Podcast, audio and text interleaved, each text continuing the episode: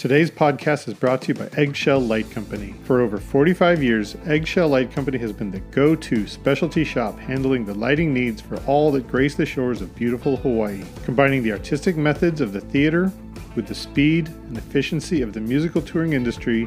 They have pioneered event lighting throughout the Hawaiian Islands. They specialize in supply of top shelf equipment and designers for broadcast concerts, corporate, and special events. From the smallest weddings to televised concerts and the largest corporate clients, they know this is your most important event. It is their goal to make sure you feel that way. Aloha from Eggshell Light Company.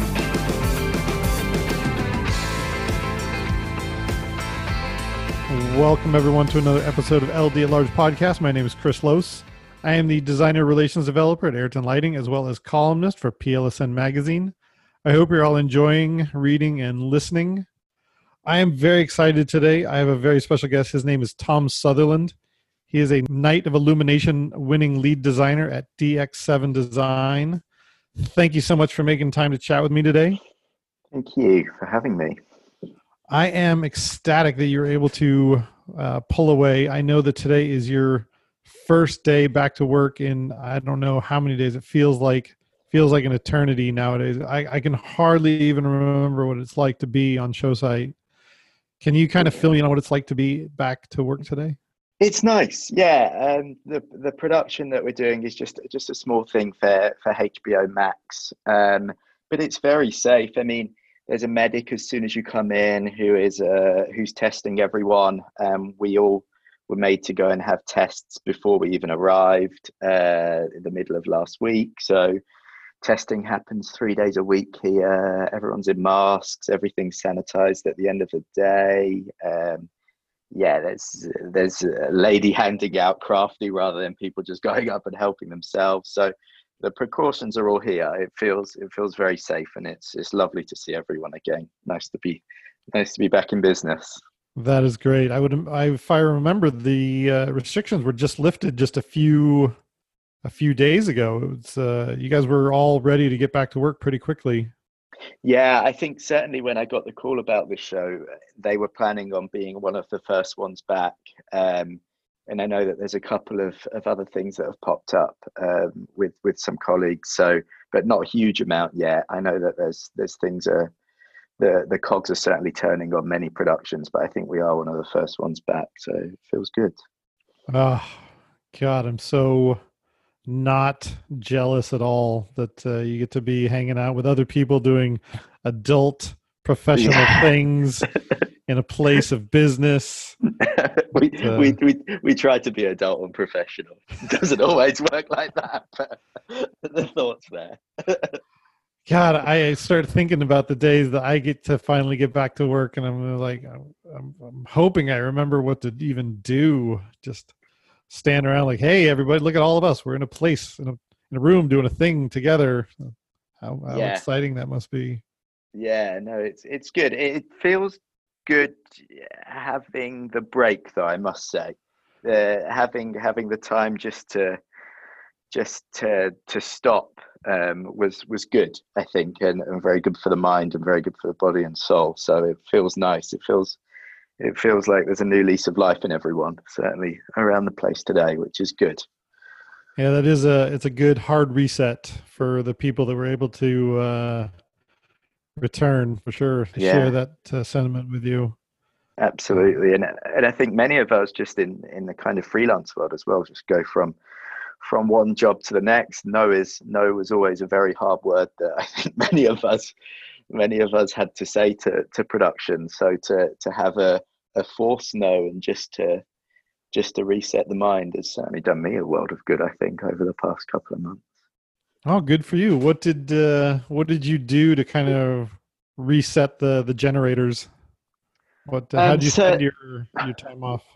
So the first couple of weeks was just literally it, it, it hit my body, not not a having to worry about when everything kind of gradually just faded away. They're not having to worry about Uh, chasing things or or being on top of something or just the mind the mind actually took a pause and and so my body kind of just went into a bit of a shutdown for a couple of weeks. But then then things started to mobilize and and we're quite we're quite lucky where we are. We've got clients kind of all around the world. So people began ringing with with things here and there and then these kind of small backyard shoots came kept popping up for for people who were doing like these these shows that were being cobbled together from people's gardens and living rooms and stuff. So so we did a few of those and then um, something came in in china and an arena thing that was amazing how how that was pulled off. So we had programmers on previs systems in london and and los angeles. Um, hunter my assistant was in pennsylvania. We had a set designer in la a creative team in vegas and talkback systems and multi-viewers in our living rooms and, and we were able to pull together this arena show from around the world um, in China. wow. Yeah. Thank was, uh, you, Digital World. That is amazing. Yeah, it was to see how it worked, and we had we had a local uh, design team in China who who we worked with before actually there in in Changsha who were on a talkback system with us and relaying through a team of translators just how it all worked uh, was was great and how everyone was so receptive to to everyone's views and and uh, being in different locations across the globe and pulling this show together. It was it was brilliant. It was really quite something. Man that is something that wouldn't have even been possible even a decade ago. No. Just I, am gonna I'm gonna say even five years ago, something like that would have been absolutely impossible, and you would have just not been able to take the gig. You would have said, "Yeah, sorry, that's impossible. I can't do it." Yeah, yeah. No, now with now with technology, I mean, the last step for us, I think, is being able to connect. And I know it's it's very almost there, connecting ArtNet just across the world. And I think as soon as that is able to be done, then we have everything else in place now. So we can the team can literally sit there in in our office or a studio, and we can very almost, I think, control an arena in China. So I think within within a year or so, that that technology should be there, which would just be, I mean, mind blowing. Man, so this is this is a great segue into the the the bulk of this conversation. Is these are the sort of ideas that my generation and before were un unfathomable. Even just 13, 14 years ago, something that you're talking about would have required running 50 DMX lines across the Pacific Ocean through the freeways and everything. And now that's very obtainable. Yeah. These are the sort of ideas that the next generation is coming up with, not because not just to see if it can be done, but because necessity has actually led us there. Yeah.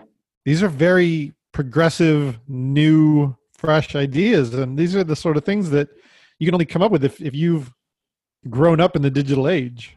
Yeah, yeah, exactly. It's it's impressive and just where this will lead us, I think, production wise, is is going to be something that's really interesting. Like many shows can't afford to take teams across the world and pay for flights and accommodation and just those costs which which add up but i mean if if over the next year or two we can have live feeds and talkback systems and have people in several time zones being able to cater for a client in Saudi Arabia or China or ever 24 hours a day, then then I mean it's a game changer for for our industry. Then everyone's able to do everything from anywhere. So so yeah man how can you how can anybody rage against that? I mean it's basically showing that it's a global economy it's a global market. You could be hiring people in india for a show in china and yeah.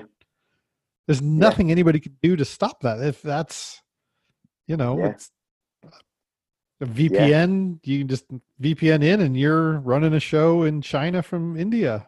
Yeah exactly. It's it's amazing it's amazing how it's. Do you think that the current school system or current college or university theater programs are they supporting this level of technology? Are they uh, are they uh, putting people in a good place to be ready for stuff like this? It's a good question. Um, I can't necessarily answer totally honestly, just because I never went through that route myself. Um, but from what I've seen, I don't think so. I, I think you're taught like the the basics, and I think you're taught kind of. There's so many different courses that specialize in so many different things now, but but I think part of dealing with people in different cultures and different continents is is actually having to learn how to deal with those people as well it's all very it's it's all very easy saying that oh we can pick up a show in in china and then do it online. But knowing how those people work knowing how those people operate and knowing the behaviors of those people and how to get the best out of them is is only something that we've learned by spending time with people in in different continents and different cities and different countries. Um, and and that's just something that I think you learn by by being there and being in in different cultures. And and that's kind of one of the awesome things that I think we do and my team do is is being able to adjust who you are and how you work to to different people because it's not fair to turn up somewhere and for them to adjust to us because we're the we're coming into their territory. We we have to know mm-hmm. how to deliver the product that they want us to deliver, but in their terms. And and at some stage, that's that's very trying and very testing, and and you have to take your patience and calm with you. But but I think that's kind of only something that you can learn in in person. I think you can take your skills if you're a student into that, but but still, as as we all know, a huge amount of lighting is is politics. Um, and I don't think that's something that that many schools are, are able to teach. I think that's just how you how you conduct yourself. Yeah, that's uh, that's very true. That's quite often the very first question I ask on a gig is, you know, what are the politics of this one? Who's in charge? Who's gonna be judging my work? Who's the who signs the paychecks? Uh, you know, yeah. who's gonna be watching over my back? Those are all things that you have to know, and you have to be willing to adapt. Those are those are things that you can you can't necessarily learn in school. No. Uh, did you no, go to school for lighting at all? So no, I I uh, back in Britain, what what we call secondary school, which is your high school from twelve to 16 or or 18 you can drop out at 16 um i i just saw people doing the lighting for kind of the school shows there when i was 12 or 13 so sent letters off to different productions at, um, at the BBC and different shows in the West End of London, theatre shows. And um, a few people replied. So um, one of those guys was a, a guy called Mark Kenyon who um, who did Strictly Come Dancing, which is the version of Dancing with the Stars. Um, so I kind of tagged along with him from 12 up to 16, 17, then left school at 17 and just went straight into it as a kind of tech and then programmer yeah doing all different bits and bobs throughout throughout britain really so you were in a professional setting basically as a child yeah yeah my dad used to take me up to, to the bbc and and itv in london at, at weekends and i used to go and sit with the the lighting teams and and watch how they did all these shows and they used to let me sit on the console and push the go button and stuff like that so um, so yeah, that that's how I learned. It was it was just being given the opportunity to sit next to a professional, and and they would sit me at the console and say, right, do this, this, and this, and that's basically how I how I learned being in a room with the people who who knew what they were doing. So, if I remember, in the U.S., you can't legally work until you're 16. Is that the same in Britain? Yeah, yeah, it's the same in Britain. So, up until that point, I'd just get uh, would just turn up, and then if I helped out for a day in a warehouse or somewhere, be bung fifty pounds or something for for the day.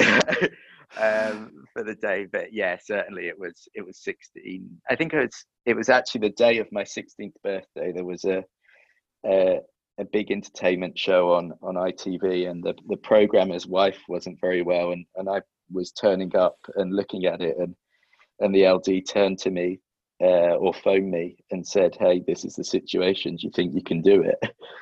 And so, yeah, the day of my 16th birthday, I did my first TV show. and the rest was history, so to speak.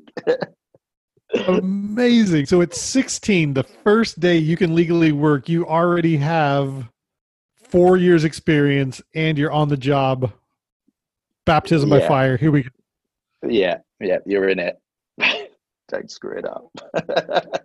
God, I I love that that story because it it just shows that when you're 16, you're not afraid of anything. You're like, yeah, oh. of course. I I'm 16. I know everything, and yeah. so you don't have that. You haven't had the world beat on you yet. You're still so in that true. I know everything phase, and you, so just given the opportunity to, oh yeah, prove it. You're like, watch me. Yeah, you don't even know the word anxiety at that age.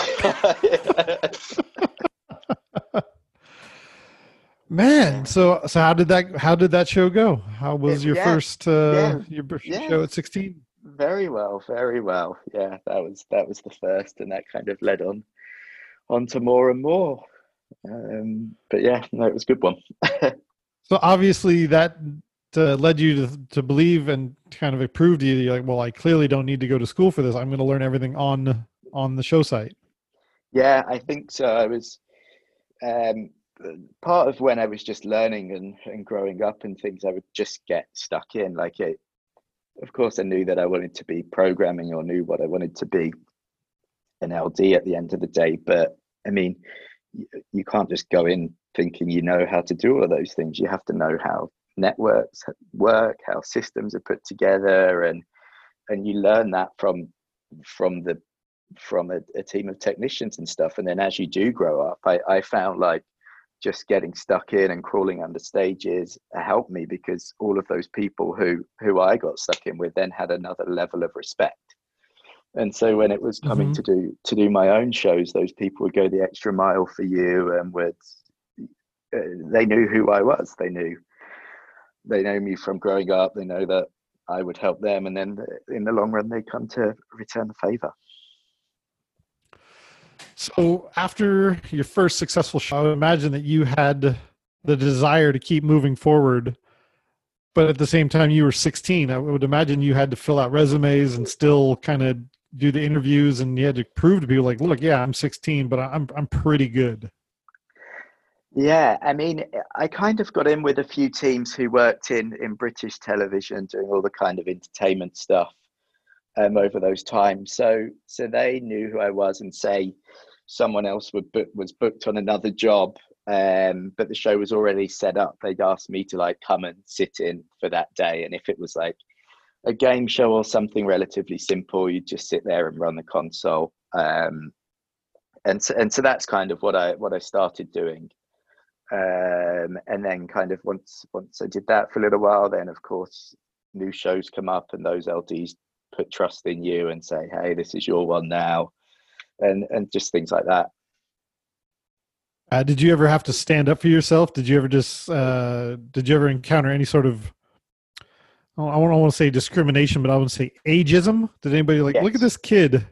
Yeah, all the time. Um, and there were some people who tried to throw me off shows for things that were just be invented and they'd come up with like different health and safety things that weren't even issues um, and of course as a kid like that that hurts you more because you you're not world and wisely enough to kind of always figure out what's going on but the people who I had surrounding me, who who were the people who were giving me those opportunities, were always very supportive, and they were the ones who were like, "No, no, this isn't right. Like, this kid knows what he's doing. We've all known him for for long enough. So, like, oh, we're going to stick up for him, and and we're gonna we're gonna make sure that he has the chance." And and that happened on numerous occasions, and then.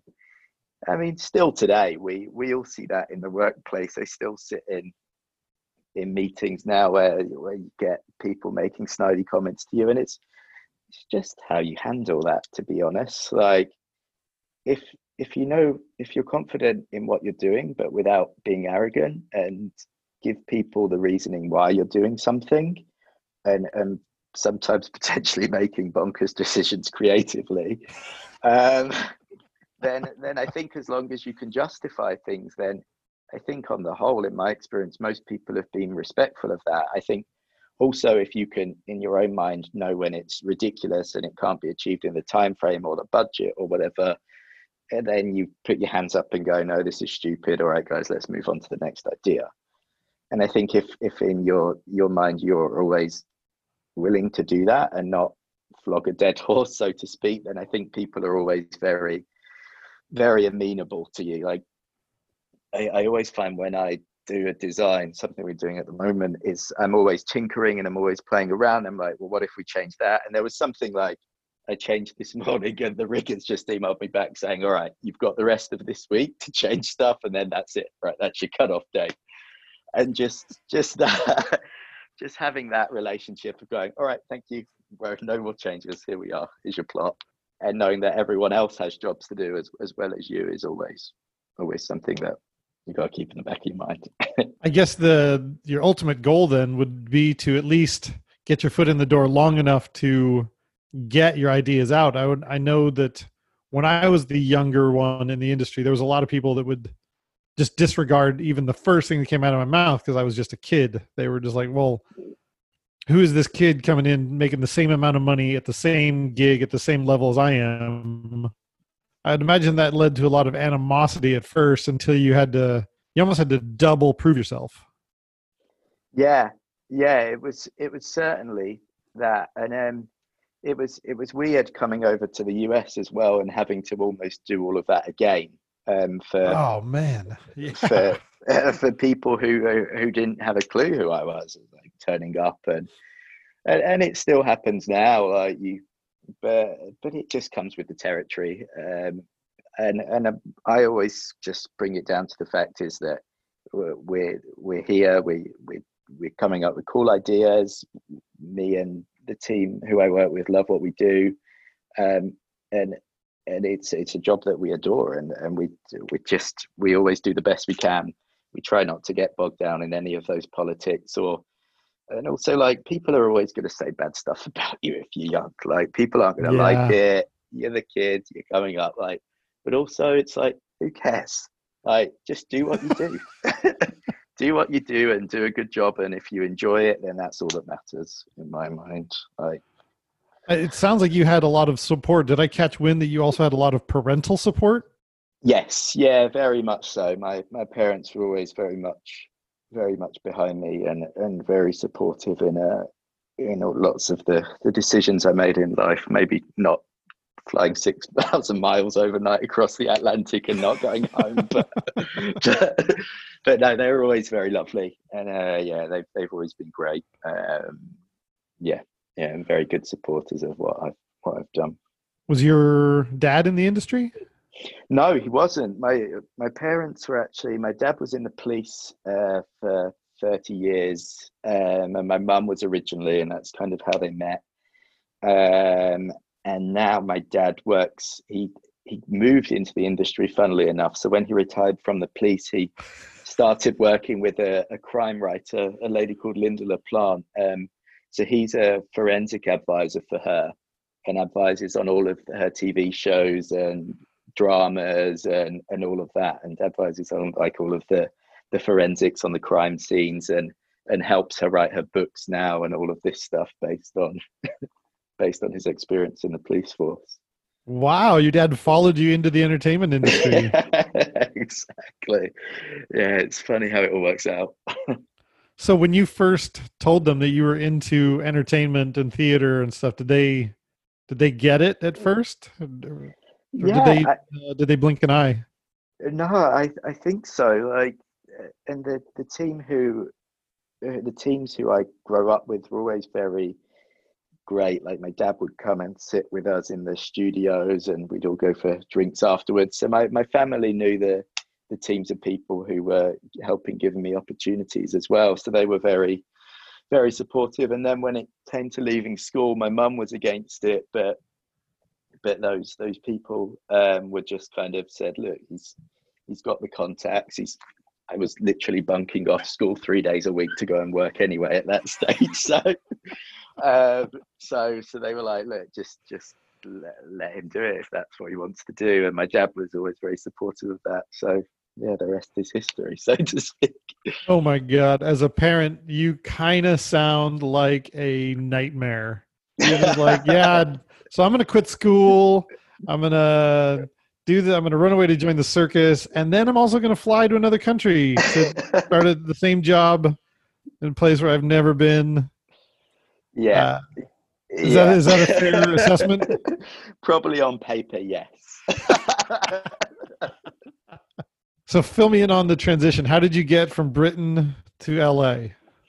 So I um I think I was around 23, 24. There was uh, an LD um, who uh, used to do kind of the all of the audition stages of the X Factor in Britain. Who um, he went off to do another job one year, and the producers of of the X Factor knew me from programming it and said, "Tom, do you think do you think you could?" You could do it, and so I was like, "Yeah, yeah, give it a shot." Um, so I think it was yeah 23 and um, started designing all of the the X Factor auditions in Britain, and um, got to know kind of the teams from that and uh, creative directors and and things from from those shows, and then uh, Simon Cowell's company had a show called La Banda, which was uh, done uh, for Univision in in Miami, and the creative director of that was a guy called Brian Burke, who's a who's a good friend of mine who also did the X Factor that year. And so they asked Brian to do La Banda, and then um, he checked with uh, Syco uh, Entertainment if it was all right if I came over and, and did it. And so so that that was it. Um, back in 2015, we were we were on Miami Beach lighting palm trees, and, and I still pinch myself now so you didn't have a plan. You just you came over for a job and then and then yeah. you just didn't go back. Didn't go back. Or... Came over. Yeah, came over for that. Then also, uh, I knew uh, the director who was doing Adam Lambert's tour, um, a lovely lady called Brooke Wendle. She, um, her and Adam went back a long way, so she brought me on to do that and um, then I uh, there's a production company called Done and Dusted who are who are great people who I do a few bits for, and uh, they had a show for MTV um, called Wonderland that was a, a very cool thing that um, took over like a block of downtown LA and we had all of these different performance spaces in all these old abandoned warehousey type buildings. Um, and it, it, was just like a block party basically every week on on MTV. And I just went to Done and Dusted and introduced myself one afternoon, and and then the next day they asked me to do the show. So so that was it. Packed packed the bag finally. Um, got on the plane and never really went home. wow. Yeah. So all of these new opportunities, did you have to keep striving for them, or did they just fall in your lap? I mean, I, for lack been, of a better term. Yeah, I've I've been very lucky um, in everything we've done. I've I've never really had to go knocking on any doors. Every every show that I've done has always kind of fallen in fallen in my lap and and and just come our way. Um, which I, I still don't know quite how it's happened. And if someone could, if someone asked me, I don't quite know how to explain it. Um, yeah, we've just been very lucky with everything that we've kind of done. Maybe you've got a shamrock in your back pocket that you're not Maybe. telling everybody about, or something. Maybe it's it's it's a testament to the people who you surround yourself with. I think as well. Like, Ooh, I, I have, that is your shamrock. Yeah, it is. It is. I have a brilliant team of people who who I work with who are who are all very lovely and all very talented. Some of which much more talented than I am.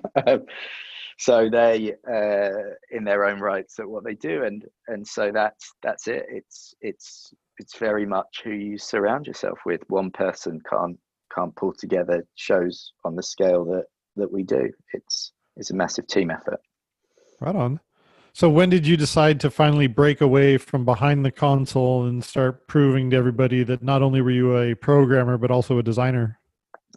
I think it was pretty much at the same time that I that I came out here, like programming Britain's Got Talent and an X Factor for years, and then taking the leap just to say, right, the, the more and more LD work was coming in in Britain, um, and so it was it was either keep working for for other LDs or it was just make make the leap on my own. And then I think when the the job offer for La Banda came in, it was just one thing led to another, and that was the right timing that that kind of needed needed just to give me the shove. Nice. So then you had to kind of reestablish yourself again as not only being a younger programmer but a younger designer. Uh, what were the steps that you took to kind of let everybody know, like, hey, man, I'm a designer now, and uh, and I'm a professional designer? Uh, it, um, I think it was just natural. I think certainly in Britain, more and more people just started asking me to to design shows. Um, and, and I think that's just like a natural succession because it's new, fresh ideas, fresh blood. People always like, um, and and so I just became friends with more producers and more directors. And then obviously when they get new shows in, they ask you to do them. And then so I basically came over to the US as as already an LD with a, a decent chunk of credits under me that I could then then people were seeing and and lots of the shows like all of the Simon Cowell stuff they obviously had their productions over here so I knew producers who'd naturally come over here so there was there was a, a decent chunk of people who who I had that kind of relationship right with already so in the process this is this is a good way to kind of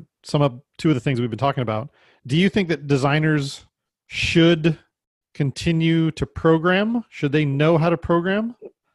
I, uh, I or uh, to be more specific, do you prefer being a designer slash programmer, or do you think that should be two different jobs? Uh, I think uh, so. To answer the first question, I, I think yes. I think you need to come into a situation knowing how to create things. I think you need to you need to when you're designing a lighting plot i always look at the geography i can create within beams or within fixtures within that plan and i wouldn't know how to do any of that and i wouldn't know what those fixtures could achieve if i hadn't have come from a, a programming background and and with all of my programmers i'm i'm very much hands on and and we're all very much in it together and we bounce those ideas from each other and and and i think they like it because i know exactly what what they need to do to get that done. So i can then if a production are waiting i can then translate it to them and know exactly how long they're going to need and support them in that fact. Um, and so so yes I, I, I do think it, it really helps to know and how to pull together an image and and artistry and stuff if if you can do do I think that you should still be a design programmer? I think it depends on what the scale of stuff that you do is. I think it's on what we do. It's very difficult just because there's there's not enough time and and and you need to delegate those kind of things to people who who can just focus on doing that. Um, but I think certainly if you're if you're in a if there's a smaller like rock and roll tour or something that can't afford to have both roles and yeah, I think I think it's great. And doing those smaller things is actually where where you make the mistakes and where you learn what's mm-hmm. good, what's bad, what works, what doesn't. So yeah. So when you are a designer programmer, do you feel like you get more of yourself into the looks because you're actually the one pushing the buttons, or do you find you get better results having a programmer who can translate what you're saying?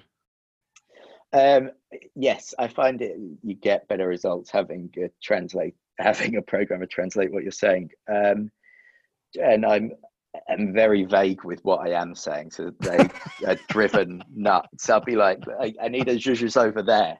And, like, and now we now we've all worked together for so long. Now they get it. but at the beginning, they're like, "What the fuck's he talking about?" zhuzh, but a zhuzh. I need I need seven zhuzhes and like there's if there's a cruise to Brown, they're like, what are they talking? Yeah, like Joe, who's one of my main programmers, he's just like, all right, boom, boom, boom. It's like that's it. yeah, um, shush, you got it, yeah. nailed it. um, yeah, so it's it's having and also like more minds are better than one. So if I have an idea, bouncing that off people who are who are there experts in their fields and creative geniuses as well, like it's it's great to have all those ideas into into one pot. So do you do you prefer collaboration design? Do, do you like it when you're carte blanche and you get to just do whatever you want to run rough shot with any crazy idea you've got? Uh, a collaboration's always good. I think um, the way how I mean, if there's a set designer on something, then lots of the set designers who we work with are great. So they'll come mm-hmm. up with the idea, they'll then send it to me and say, "Hey, where would you like things?" Uh, Florian Wieder on this last season with Dancing with the Stars, for example, there was a big back and forth, and it was it was about how we could make this Art Deco set work as one with lighting fixtures built into it. So lots of those scenic pieces are built specifically to house like Mac Encores or MegaPointes. So eh, eh, so the set and lighting works as one, which is which is always something I am very strong with. It, it all of these things can't just be a set and then a lighting plonked on top. It mm-hmm. you have to follow the shape, you have to follow the lines, you have to. It has to be a, a merged design, it, and that eh, certainly when you have that that collaboration, I think they're the best results on any production. I agree. So coming from there, when did you finally make it enough that you realize like, hey man, I'm about to be an award winning designer. People are starting to recognize that I've got some skills and they, they kind of recognize that even as a, I'd imagine you're at late twenties at this point that you were really doing some big shows. Yeah. Um, I mean, you get the phone calls, and and still, when the when the amazing jobs comes in, I, I hang up the phone and jump up and down with excitement. Thank you for being um, so honest. I, I do the same. Um, I I don't. I, I, always try to not get tied up on the whole award thing. Of course, it, it's very flattering and it's very it's very nice. But do you know what? Just the, the the award for me has always been when you're there and you're doing a show and it's either the first night or the first the house lights go off and there's up to 80,000 people screaming and you present something that you've just spent months uh, putting your heart and soul into and and your passion and, and your your team's heart and soul into it. I think that's that's always been the biggest award for me like, mm-hmm. of course, something on a mantelpiece is is always very flattering, but but just just that moment of of of watching months of of work it just happen in front of you and and the beams of of smiles on audiences faces surrounding you at a front of house position is is the biggest award of this job and i've always i've always absolutely found that. yeah yeah i have a hard time and maybe you can help me out with this one I have a hard time separating myself and my own ego from the presentation. And sometimes I think that I've done a good job and people don't, and all and, and vice versa. Sometimes I think I freaking nailed it and other people don't. And I I I'm getting better, but I used to have a hard time separating those two.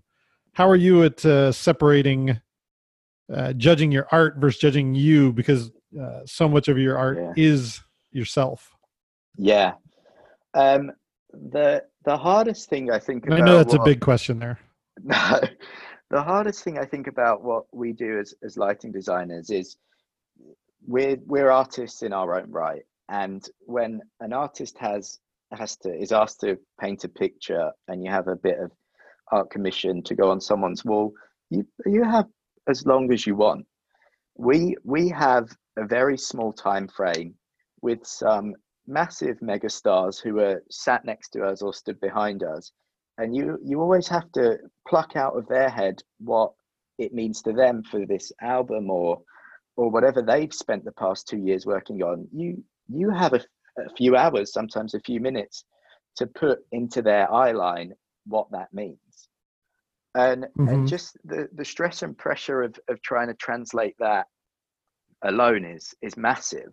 And and I think like it's I always find it's I'm there to to support that person who is ultimately employing us, but ultimately it's it's their work. Like it's it's not about always what we have to throw at a stage and, and how big and how brash we can make something. It's sometimes you just have to take a seat back and if if whoever the artist is is delivering a performance that is carrying itself and sometimes you just have to go turn it all off like that's the biggest statement that that you can make because they're doing the work on stage for you And then mm-hmm. sometimes if it's if it's a, an EDM artist or a DJ where it relies on the production, then then you go you go all in and, and of course you deliver and you deliver and deliver until they say maybe cut back. But I think it's just knowing that boundary line and and I, am with you. I, I do struggle at times, sometimes having to just swallow swallow your heart a bit and going, okay.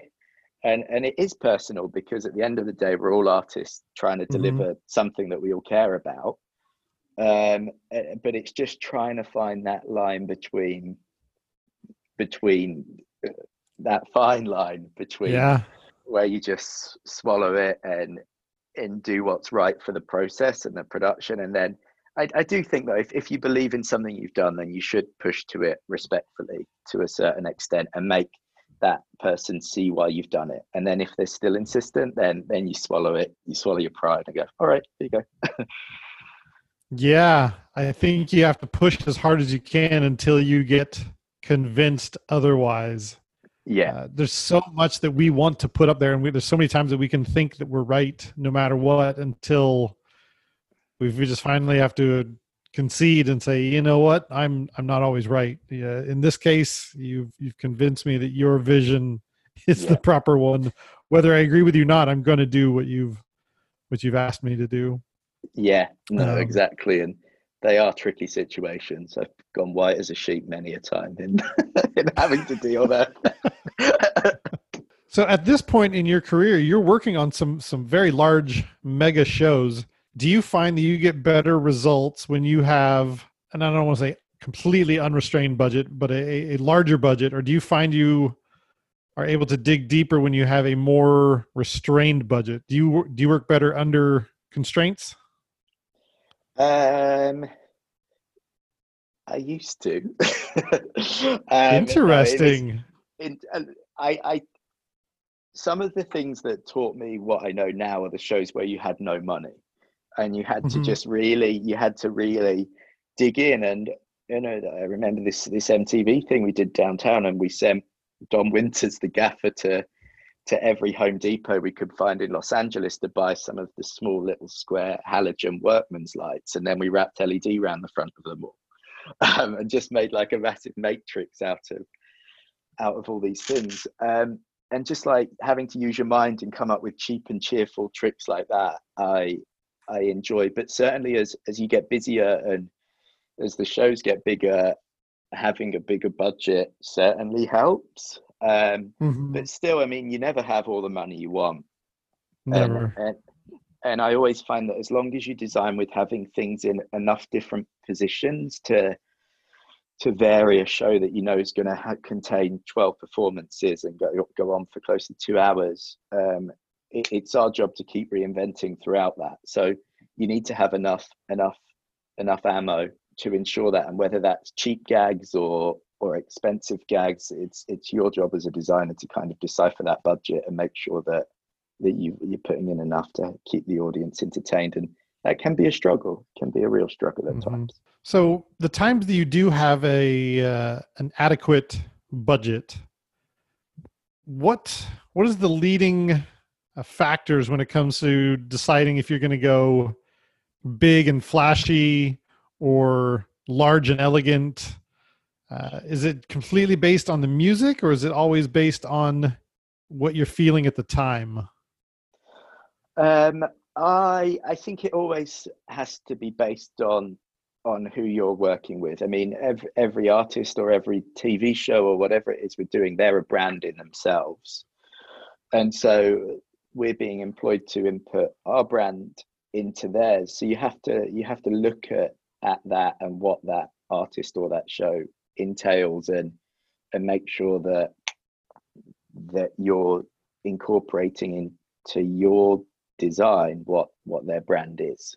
So for example, like Dancing with the Stars, although it's like a, a TV entertainment show, this new set design was quite elegant and art deco. So that was like filling lots of the voids with just festoon bulbs and lining the balconies with festoon bulbs. These kind of cheap and cheerful tricks that are a whole look in themselves and look awesome on camera. Um, just help with with when it comes to where the budgets run out once you've used all your money up on on whatever on whatever whatever lighting fixtures you need. So always having those those kind of tools up your sleeve that you know are gonna help you when producers go, oh, there's a black hole over there, or why is this big void there? Filling those kind of spaces with those those cheap and cheerful tricks is uh, is something that I always try to get ahead of the game on. Um, and then yeah, I think when it when it comes into like live music performance and stuff, I, I think you always just have to cater to who the artist is. You're not going to light a, a rock and roll show the same as you are a Celine Dion show, for example. So mm-hmm. just making sure that your mind is in in that of the artist who you're representing is always probably the best rule. that's a great answer. That that is the best rule. Since you have been so fortunate at such a young age, when did you decide that you needed to start a team and build a, a group of people to support you? When when I realized I couldn't do it on my own anymore. Um, mm. When when when the stress got too much, to be honest with you, um, it was it was when you just realize, hang on a minute, this is outgrowing me, um, and and that's hard. Like it's hard because you've opening up and entrusting other people then to to come as part of a team is is is difficult letting go and then delegating and, and knowing how to how to do that took took a little while just for to trust my team and say like oh here's a here's a lighting plot. Do you want to start it? And then i'll jump in on it. And now now we have that that repertoire between us and, and it's great. But yeah it was it was when we were working in kind of three different continents four different continents at once and you go to bed to 50 emails you wake up to 50 and then there'd be hundreds in the day in between it as one person you just can't manage that and so mm-hmm. so that that was the point whereas like we i had to bring on joe joe holdman who's who's a partner in the company and then hunter selby who's worked with us for the past the past year now and, and those guys are great they really are the the legs and arms of the business you take on a lot more uh, responsibility beyond creative influence at that point. You you've actually become a business person. I would imagine that's yeah. a whole new world for yeah. for you. It is. It is. It is, and that that was a scary point as well. Once you once as any freelancer knows, like you always worry about where your next job's coming from. Um, and then having to add salaries and things onto onto that of people who you're employing, it's a, it's another extra level of worry and responsibility and and that on top of all of the shows and all of the, the responsibility you have there that, that that's a big leap and and something that that I was very nervous to to make originally but has has has really paid off and has, has made us stronger as a as a company and as a team. Yeah we are we are uh, we're much stronger together when uh, when the trust is strong and the the support is mutual. Looks like your team has been very good at uh, even through thick and thin that they've been there for you to make sure that you, they've got your back. Yeah yeah they haven't, and we're now at a stage where all of our clients around the world know know all of the team members who are kind of in house and and the, the freelancers who we use as well. So if i can't go somewhere then then our clients wherever are, are very happy to have have our, our team members go and and I'll kind of oversee it from afar if, if needs being. And and to be in in that situation is fantastic because it means we get to grow the business it means the team get more responsibility and get to get their hands stuck in things and, and learn more from a design point of view and and it just it builds everyone. It makes everyone stronger and and that's a real positive. Was that a an interesting transition shifting the reputation of Tom Sutherland from Tom Sutherland to DX7 design because yeah. basically now there's three people that represent your name through the corporate entity correct yeah and um yeah it, it's it it's odd it's like it's it's odd but it's it's great and it's exciting um that's a great. that's a great description. It's it's how and it's how you just go from from the one person into creating a kind of brand and and that is it's it's a great transition and and I still like if someone asked how it happened or it, it was just all very natural. I'm not quite sure how, but um, yeah, it's we have a, a great team, and there's having a, a, team of people where there's no egos and just I can if I get stuck on a design, I can throw it to Joe and say, "Hey, look, I, I'm a roadblock here. Like I don't know where to where to do this," and then he can put his uh his his mind into it, and then it it relieves that roadblock, so to speak. So just like I said earlier, more more minds are better than the one. So that uh, it's it's amazing that we've been uh, going so fast. It's hard to believe that we actually went to an hour that quickly. one of the questions I really wanted to ask you is when you're building a team, how do you ensure diversity of opinion? How do you make sure that you don't just have a bunch of people that are your employees and that they're actually your associates and your partners? We're friends. We're all friends. I, have always run the, the business in a very relaxed manner. Um, and, and my, because we all work together all the time and we're all on the phone all day and that I I think like it's it's always been very informal and it's always been very relaxed and of course friends have arguments and can bicker but also friends can tell each other when something's crap and we need to start again. Um, and I, and I think I think that's the relationship that we all we all have. It's all very honest. It's all there's not a huge amount of emotion there. It's it's it's how do we achieve this?